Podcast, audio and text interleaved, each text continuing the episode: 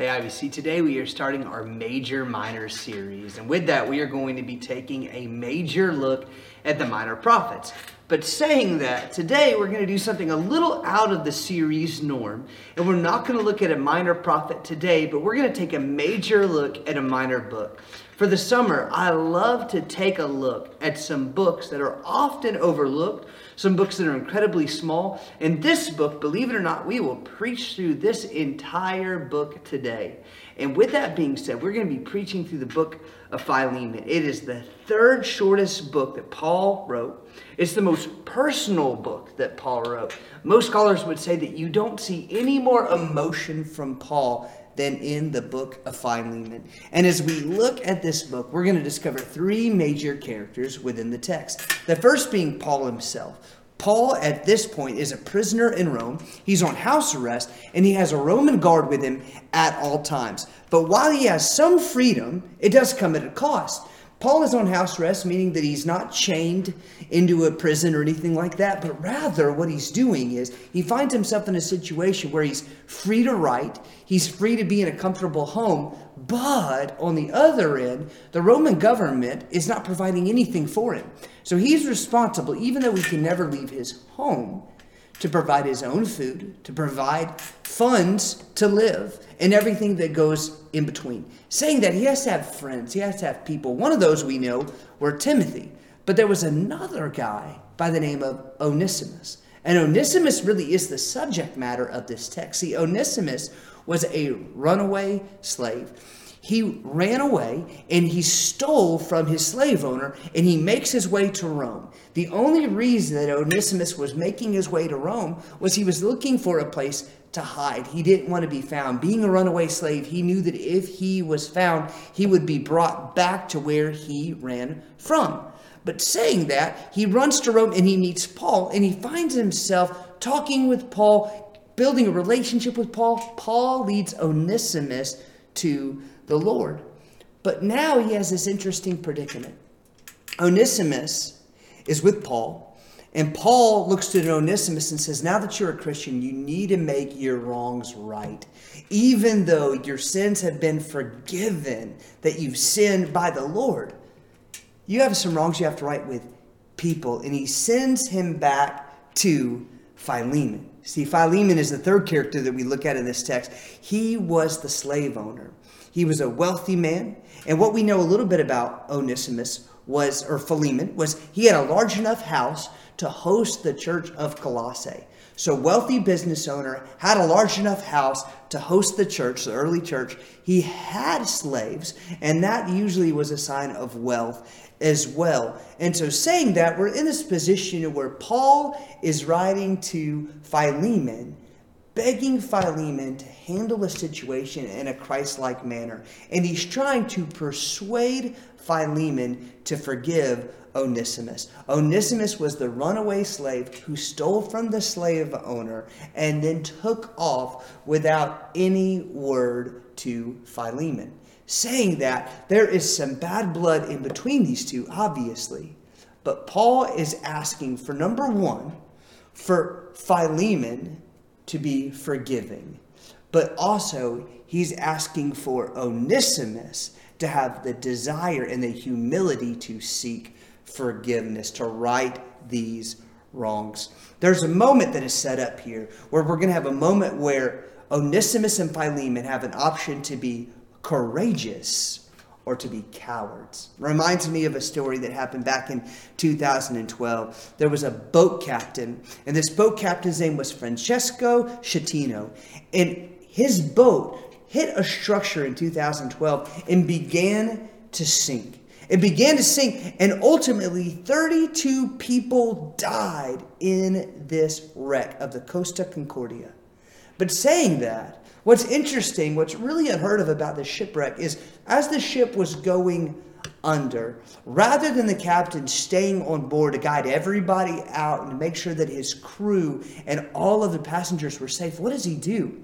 He comes up with this story, and the story was this he somehow, while trying to do the courageous thing, fell out of the boat. And he happened to fall out of the boat and strike himself unconscious on a lifeboat in which he fell onto. And somehow that lifeboat on its own ran away from the boat itself. And when he gets up, he can hear the Coast Guard begging him, and we can listen to recordings of this the Coast Guard begging him to return back to the boat, to which he replied that he did not have the ability to get back to the sinking ship. That is absolutely preposterous. What happened was he had a moment to be courageous, but rather he became a coward. And I think as Christians, we often have very similar moments where we have opportunities to be courageous, but rather we are cowardly. Rather than standing up for the Lord, rather than standing up for what is right, we stand up with the majority. And I think, church, that puts us in a bad place often. All Christians are called to be leaders, and leaders have to do uncomfortable things. So, saying that, Christians must expect that we have to do uncomfortable things, find ourselves in uncomfortable, awkward moments. Now, we have the opportunity to either act courageous for the Lord or like a coward. Saying that, we have this moment where you have the slave and the slave owner looking at this time in Rome. Two thirds of all who called Rome home were considered slaves. Slavery was incredibly common. It was a way to pay off a debt. You could sell yourself into slavery to pay off a debt. It was often what would happen when any sort of an army was conquered, because remember, Rome was an army powerhouse, they would bring back those inhabitants to Rome and allow them to live in slavery rather than killing them. So there was all of this normalcy behind slavery.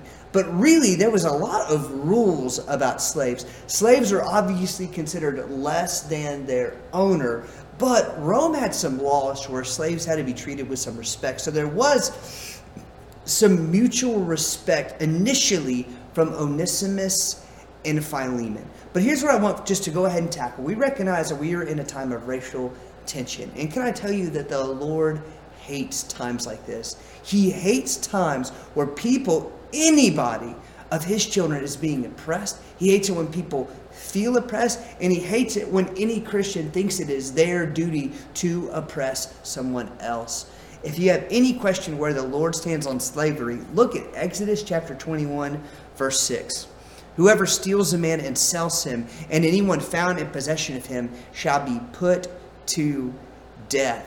See, we see scripture often being used to somehow condone slavery, but it never condones slavery. It never condones racism. I don't see a savior that condones racism of any kind, and neither should the church. And so, what's interesting is Paul's essentially attacking this moment of prejudice. Now, at the time, slavery had nothing to do with the color of your skin. It really had more to do about your wealth and your social status. If you couldn't afford to live in Rome, you often found yourself, because of debt, in a slave status. So, saying that, this is more about wealth and the way that we look at people that are wealthy versus the way that we look at people that are poor and the way that they interact with one another.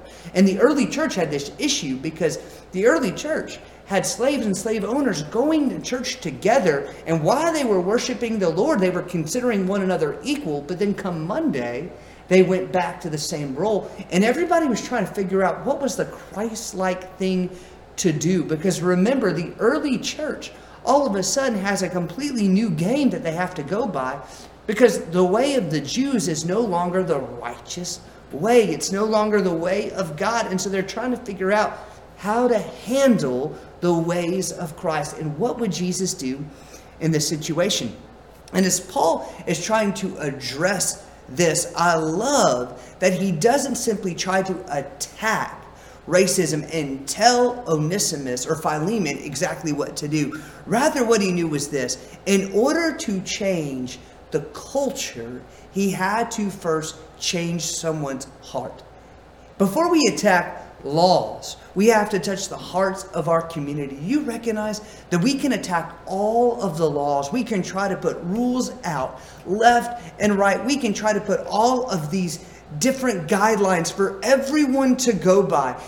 But guess what? Until we attack the heart of the person, we will never see the world become a better place. We must first look for a heart change in order for that to in turn become a culture change. Do you recognize that we are trying to push viewpoints down people's throats rather than being concerned about if their soul belongs to Jesus or not? That's a problem.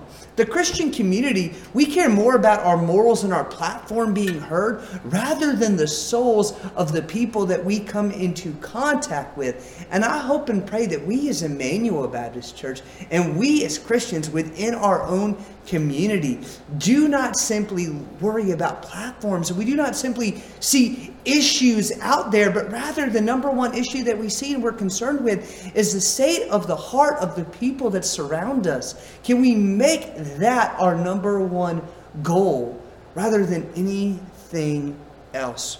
Once again, Paul had a burdened heart for the people.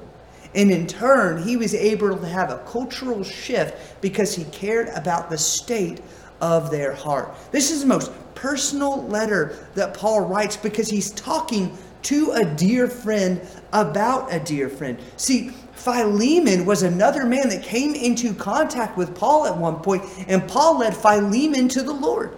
And so he knows he's talking to a fellow brother in Christ. Philemon has no idea that he has in turn made a relationship with Onesimus, the runaway slave. And now he's writing Philemon by the delivery person, Onesimus. So he writes the letter, gives it to Onesimus to deliver to Philemon. This is incredibly personal. Now let's look at Philemon, verse 1. Paul, a prisoner of Christ Jesus, and Timothy, our brother, to Philemon, our beloved and fellow worker. First thing I have to hit is labels matter to the Lord. Labels matter to the Lord, and labels mattered to Paul. And he wants to make sure that Philemon understands where he is. I am in prison for what I am doing. I am being imprisoned because I am following after the Lord. But also, when he says a prisoner for Christ Jesus, you might also say that Paul viewed that he was prisoned to Christ. He was chained to his mission. I love this. Verse 2 And Apphia, our sister, and Archippus, our fellow brother, and the church in your house, grace to you and peace from God our Father and the Lord Jesus Christ.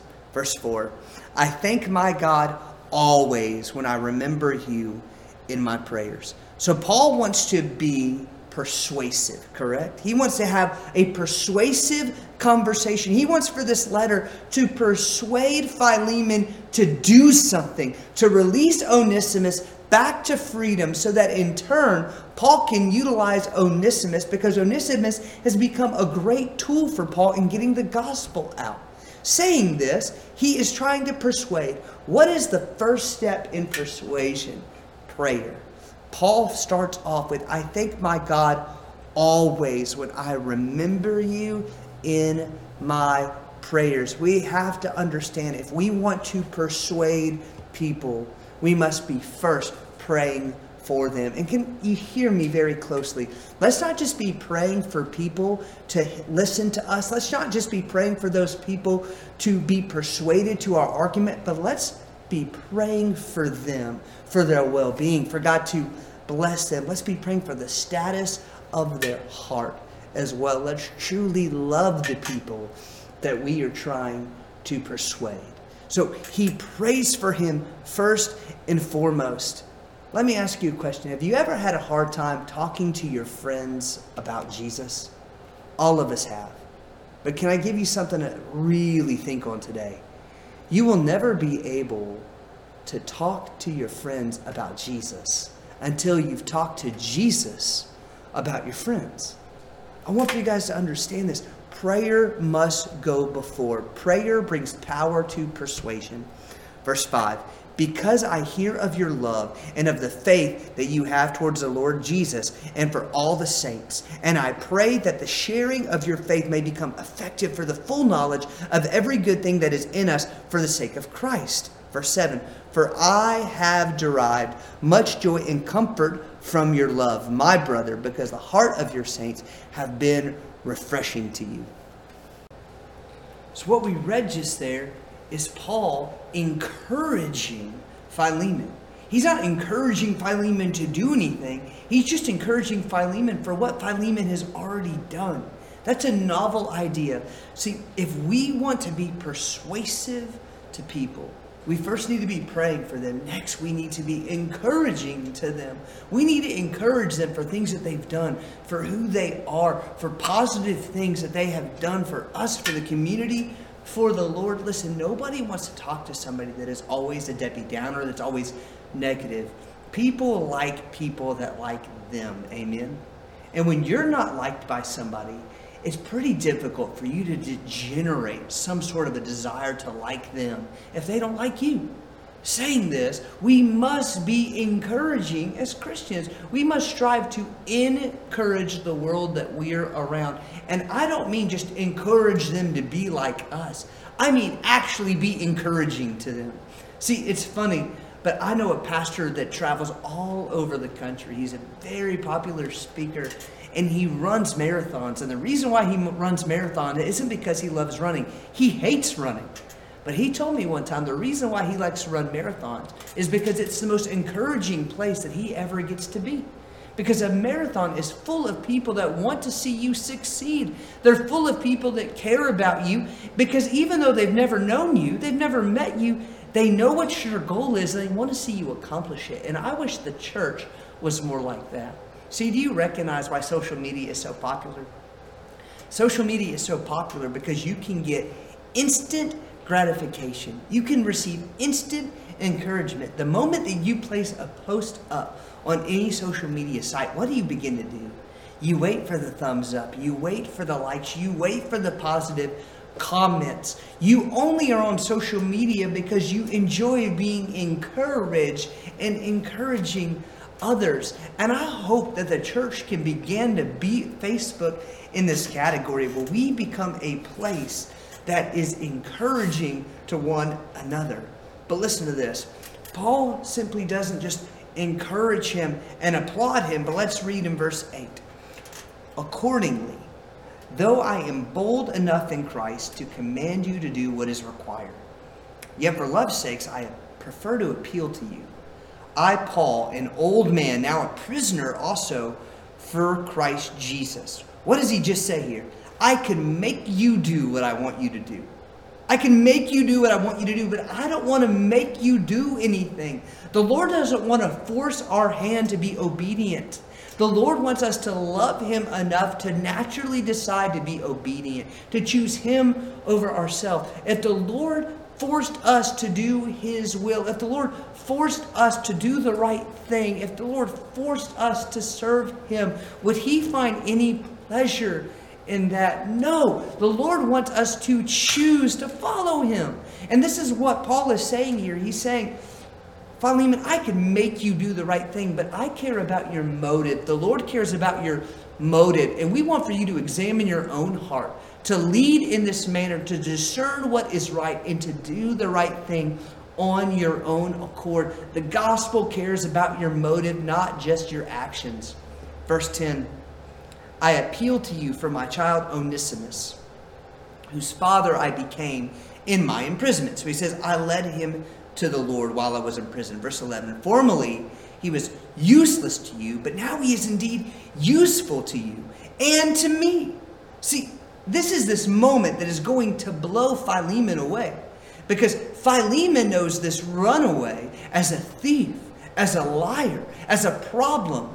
But here's what's interesting the word Onesimus is an incredibly common slave name. And often masters would give this name to their slave when they had earned it because it meant useful. And if they found a slave to be useful, they would name him Onesimus. Often that became the right hand to the slave owner.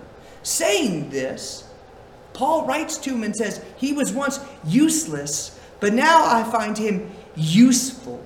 And he's trying to persuade Philemon to not look at who he once was as the failure, but rather to look at him who, who he is now. He is redeemed. He is sanctified. He is justified before the Lord. And I think that is something that we have to remember because remember, Paul is persuading Philemon to forgive Onesimus. And when we are being persuaded by the Holy Spirit to forgive others, I think we need to remember that people are a new creation in Christ, and that people can change and people can repent. And I know we love to use this phrase. Uh, this is an East Texas phrase if I ever heard one. If the mule kicks you once, it's the mule's fault. But if the mule kicks you twice, it's your fault. And what that means is that if somebody has hurt you repeatedly, you should have nothing to do with them. Because if you have anything to do with them again and they hurt you, you just look foolish. Here's what I want for us to understand, church. The Lord has never thrown us away, no matter how many times we failed Him. And I hope that as a church, as Christians, we never give up on people. I know this is hard. I know this is difficult, but aren't you glad that you serve a Jesus that has never, ever given up on you? God can save the biggest sinner. Mm, verse 12. I am sending him back to you, sending my very heart. What he's saying here is he's saying, I'm actually sending you my heart. I'm sending you someone that I care about, somebody that I need, somebody that I depend on. Verse 13. I would have been glad to keep him with me in order that he might serve me on your behalf during my imprisonment for the gospel. But I prefer to do nothing without your consent in order that your goodness might not be compulsion of your own accord. For this perhaps is why he was parted from you for a while, that you might have him back forever. No longer as a bondservant, but more than a bondservant, as a beloved brother, especially to me. But how much more to you, both in the flesh and in the Lord. And here's what he's saying He's saying, This man is no longer a thief in the eyes of Christ. And if you would like him to remain with you, don't treat him as a slave anymore. Treat him as a brother in Christ. Let's not handle these statuses anymore. Let's look at everybody as equal in the kingdom of God and let's care about them as if they were our brothers. And how would we want for our own brother to be treated? We would want him to be treated with forgiveness for his wrongdoings. And that's how Paul is pleading with Philemon to treat Onesimus. The gospel makes us family. Do you hear this? The gospel makes us family no matter what color, no matter what race, no matter what background, no matter what crazy thoughts or opinions or political party people choose. The gospel makes us family. And Philemon had the power to be a coward or to be courageous, to get even or to show forgiveness. We've got to read verse 17. So if you consider me your partner, receive him as you would receive me. See, what's crazy is, is that Philemon more than likely looked at Paul as a leader. He looked at him as almost a superior. In saying that, he's going to treat him with the absolute same respect. So if you consider me your partner, my goodness, God, the gospel makes us partners, one body of Christ. We have to recognize that we are stronger together. When we go through crisis, we pull together, we do not pull apart. How well would a football team do if they got in a fight during the huddle? Not very well. But if the football team was united, if they had unity amongst them, all striving for the same goal, loving one another enough to play a selfless game, we would find success. That's what I'm hoping that we find in this text. Verse 18 If he has wronged you at all, or owes anything to you, charge that to my account. I, Paul, write this with my own hand. I will repay it, to say nothing of you owing me, even your own self. Do you hear this? Do you hear that Paul's going, I love this guy. I care about this guy. This guy is making much of the gospel, and that's what we care about. We care about the fact that he is now a part of the family of God, and his debts are now my debts. Does this not look like the gospel to you? Does this not look like the gospel? Onesimus had a debt that he couldn't pay. And Paul comes in and pays the debt in full. If he has any debt, I will pay it. But now this puts Philemon in this weird situation to where all of a sudden his friend takes the side of the person who has wronged him. See, I think that for Philemon this was personal because he felt personally attacked, personally wronged by Onesimus. Philemon had never done anything wrong according to the law to Onesimus, but Onesimus had to Philemon. But what does Paul say? We are now brothers, partners in the kingdom, partners in Christ. Verse 20 Yes, brother, I want some benefit from you in the Lord. Refresh my heart in Christ. Confident of your obedience, I write to you, knowing that you will do even more than I say. At the same time, prepare a guest room for me, for I am hoping that your prayers I will graciously be given to you. You see this? He, he's saying, listen, I'm hoping that you're going to do the right thing. You're going to be accountable because I'm willing to come and see you. Do you recognize that we are accountable for our obedience? Our lack of obedience to the Lord will always be brought to the light. We can never hide undetected in the kingdom of God because God is always aware. And I believe that more Christians are aware when we are un, un or disobedient. The gospel requires accountability. accountability. Verse 23. Epaphras, my fellow prisoner in Christ Jesus, sends greetings to you. And so do Mark, Aristarchus, Demas, and Luke, my fellow workers. The grace of the Lord Jesus Christ be with you in spirit. You guys recognize that the gospel makes us partners. We are one body of Christ, and we have to recognize that we are stronger together. He's saying, I expect that you're going to do the right thing because it is critical. Listen, we're not going to force you to do the right thing, but we expect that you will because you have to understand the urgency. We need for you to treat him and to be an example that you treat him the way that Jesus has treated you. We need to, for you to forgive him, recognizing that he is now a new creation. Do you want to know something absolutely insane? The insane thing about this is that Onesimus actually became a senior pastor of one of the early churches. Onesimus, who was once a lying thief, now becomes the senior pastor. Do you recognize what the gospel can do when we love, when we forgive, when we show mercy? What would have happened if Philemon would have been selfish and kept Onesimus to himself and would not have forgiven and would have chosen to get even? The gospel would not have gone forward through Onesimus in the way that it could have. Philemon did the right thing and released him. We can find in secular records that Onesimus was a very popular pastor in the early church. What a glorious thing to think about. Romans 13:10. Love does no wrong to a neighbor. Therefore love is fulfilling the law.